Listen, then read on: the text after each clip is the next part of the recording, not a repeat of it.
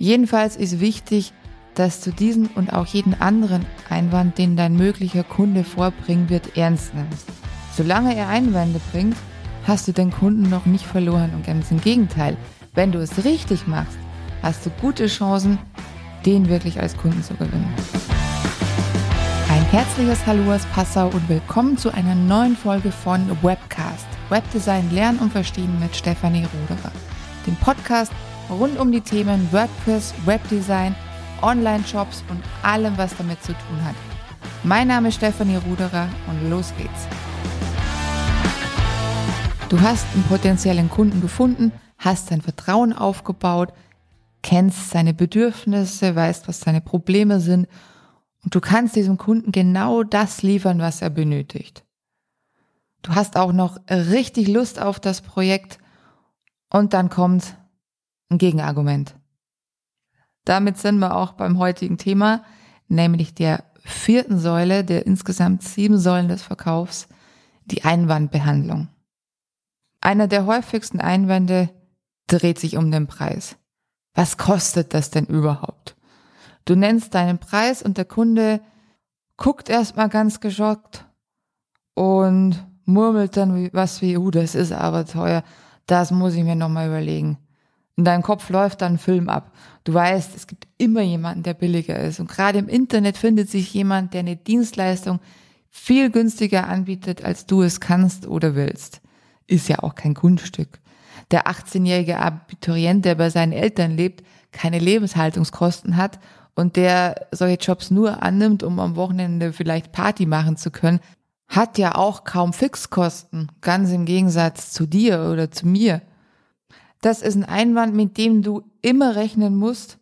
Und wenn du den Auftrag wirklich haben willst, dann solltest du ein Argument aufzeigen können, das diesen Einwand entkräftet und den potenziellen Kunden davon überzeugt, dass diese Leistung und du das auch wert seid. Ein Texter zum Beispiel würde argumentieren, dass er ein Muttersprachler ist und sich mit dieser Sprache optimal auskennt. Ein Webseitenprogrammierer könnte Referenzen vorzeigen und anhand von Zahlen an einem Projektbeispiel aus einer ähnlichen Branche aufzeigen, wie viel Umsatzsteigerung seine Optimierungen denn gebracht haben. Jedenfalls ist wichtig, dass du diesen und auch jeden anderen Einwand, den dein möglicher Kunde vorbringen wird, ernst nimmst. Solange er Einwände bringt, hast du den Kunden noch nicht verloren und ganz im Gegenteil. Wenn du es richtig machst, hast du gute Chancen, den wirklich als Kunden zu gewinnen. Begib dich allerdings nie auf eine Diskussionsebene oder auf eine Streitebene. Dein Gegenüber hat ja schon Argumente. Du solltest ihn dann nicht als Verlierer in einem zermürbenden Kampf dastehen lassen. Kampflos aufgeben solltest du allerdings auch nicht. Dieser Punkt des Verkaufs ist ein wirklicher Drahtseilakt manchmal. Du solltest sachlich bleiben, ruhig argumentieren und deinen Kunden auf jeden Fall absolut ernst nehmen. Der größte Fehler an dieser Stelle des Verkaufsprozesses wäre Gleichgültigkeit. Dann würdest du das Argument des potenziellen Kunden einfach wegwischen, ganz nach dem Motto, ich bin halt gut, dann kostet das eben Betrag Y. Oder zu sagen, dann gehen Sie doch zu jemand anderen. Das würde auf eine gewisse Arroganz schließen lassen und würde nicht zum nächsten wichtigen Punkt im Verkaufsprozess führen, nämlich den Kauf abzuschließen. Hast du also deine Bedarfsermittlung, siehe letzte Folge, richtig gemacht, dem Kunden ein Angebot unterbreitet, kann es auch sein, dass er dich einfach gewähren lässt. Er lässt dich alles erzählen, was du machen willst, was du ihm anbietest, und am Schluss sagt er, vielen Dank für die ganzen netten Informationen. Das wäre in dem Fall im Vorwand, dass er eben nicht kauft. Es könnte dann sogar zum Beispiel ein Mitbewerber sein, der einfach nur austesten wollte, was du überhaupt anbietest, was du kannst, was du nicht kannst und wie viel das Ganze kostet. Ein Einwand bezieht sich meistens auf dein Produkt oder deine direkte Dienstleistung. Der Einwand hat einen Kritikpunkt. Könnte man das nicht auch so oder so machen? Dann bist erstmal du gefragt. Entweder ist das ein Ansatz, den du selbst noch nicht berücksichtigt hast, Oder der Kunde hat das, was du im Vorfeld gesagt hast, noch nicht richtig verstanden und dadurch kommst du ein Missverständnis. Dann ist der Einwand in dem Fall ein klares, ich will ja kaufen, aber ich verstehe das noch nicht so recht. Und das muss unbedingt ernst genommen werden, denn nur so kannst du aus dem Einwand ein richtig tolles Aha-Erlebnis machen. Kunden, die Einwände und keine Vorwände bringen, sind an dem, was du arbeitest, interessiert und wollen grundsätzlich kaufen. Genau solche Kunden suchen wir und möchten mit ihnen dauerhaft zusammenarbeiten.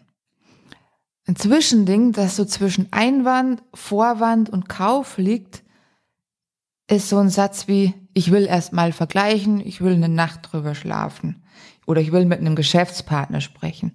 Es kann alles richtig sein, es kann aber auch einfach nur ein Hinausschieben sein oder eben, ja, fast schon so wie ein Vorwand. Erkenne solche Ausflüchte, weil sie nicht zu einem Verkauf führen werden und beende am dieser Stelle am besten das Gespräch. Es ergibt keinen Sinn, stundenlang weiter zu verhandeln, wenn dein Gegenüber klar zu erkennen gibt, dass er jetzt nicht entscheiden wird. Dann vereinbare einen weiteren Termin, halt diesen Termin dann aber kurz. Merkst du, dass es deinem Gegenüber nur um die Unterhaltung und ums Reden an sich geht, dann beende das Gespräch höflich, mach einen Haken an das Ganze und geh zu deiner nächsten Aufgabe über.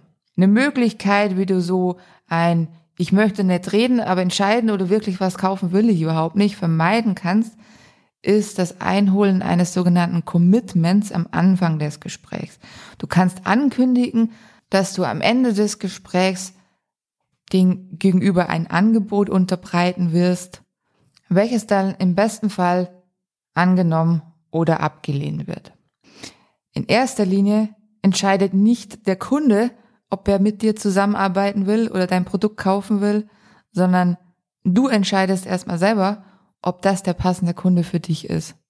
Und wenn dann kommt, ja, ich will mir das heute erstmal anhören und es dann meinen Partnern präsentieren, dann vereinbar am besten direkt einen neuen Termin, bei dem alle anwesend sind, die es zu entscheiden haben. Natürlich kann dein Gegenüber auch argumentieren, dass er es schon so rüberbringen wird, wie du es ihm erzählt hast, aber Vielleicht haben die anderen Geschäftspartner dann Fragen, die er gar nicht beantworten kann. Und für eine Gemeinschaftsentscheidung gehören immer alle Entscheider an einen Tisch.